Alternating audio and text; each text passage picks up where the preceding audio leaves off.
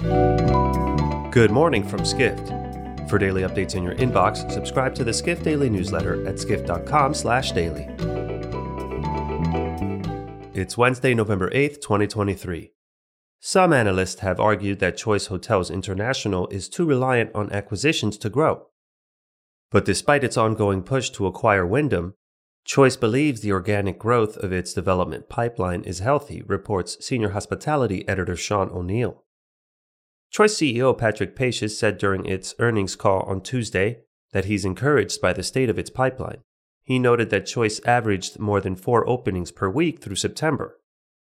However, Joseph Greff, a JP Morgan analyst, said Choice Hotels' legacy room count has registered, at best, only modest footprint growth.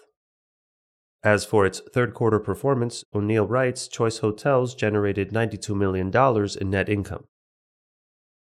Next, Microsoft and travel technology company Amadeus are working together to develop artificial intelligence related travel products.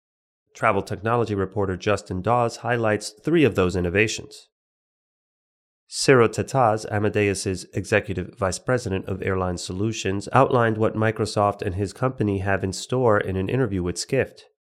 Their initiatives include personalized airline homepages for customers, a system for airline crew rescheduling, and a platform to simplify the work of an airline analyst. Tetaz added that Amadeus has many other initiatives in the works with Microsoft.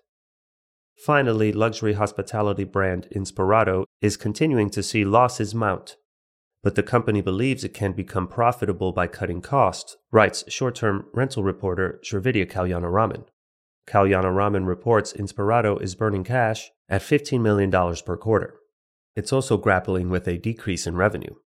But Chief Financial Officer Robert Kaden said Inspirato will save $50 million by the end of first quarter next year by cutting costs.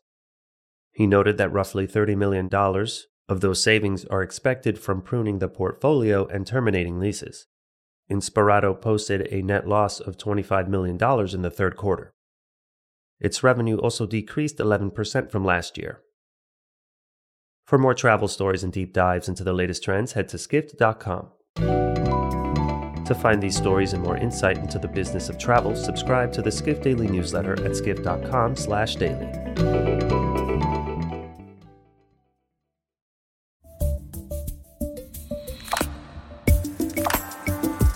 Saudi Arabia has set an ambitious goal to welcome 150 million visitors by 2030, unleashing a flurry of growth and investment in the kingdom.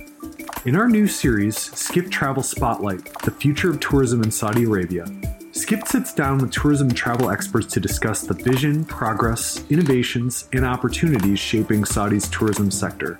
Tune in for insider views and insights on what's next for Saudi Arabia's dynamic tourism industry. Subscribe now on Apple Podcasts, Spotify, or wherever you listen to podcasts.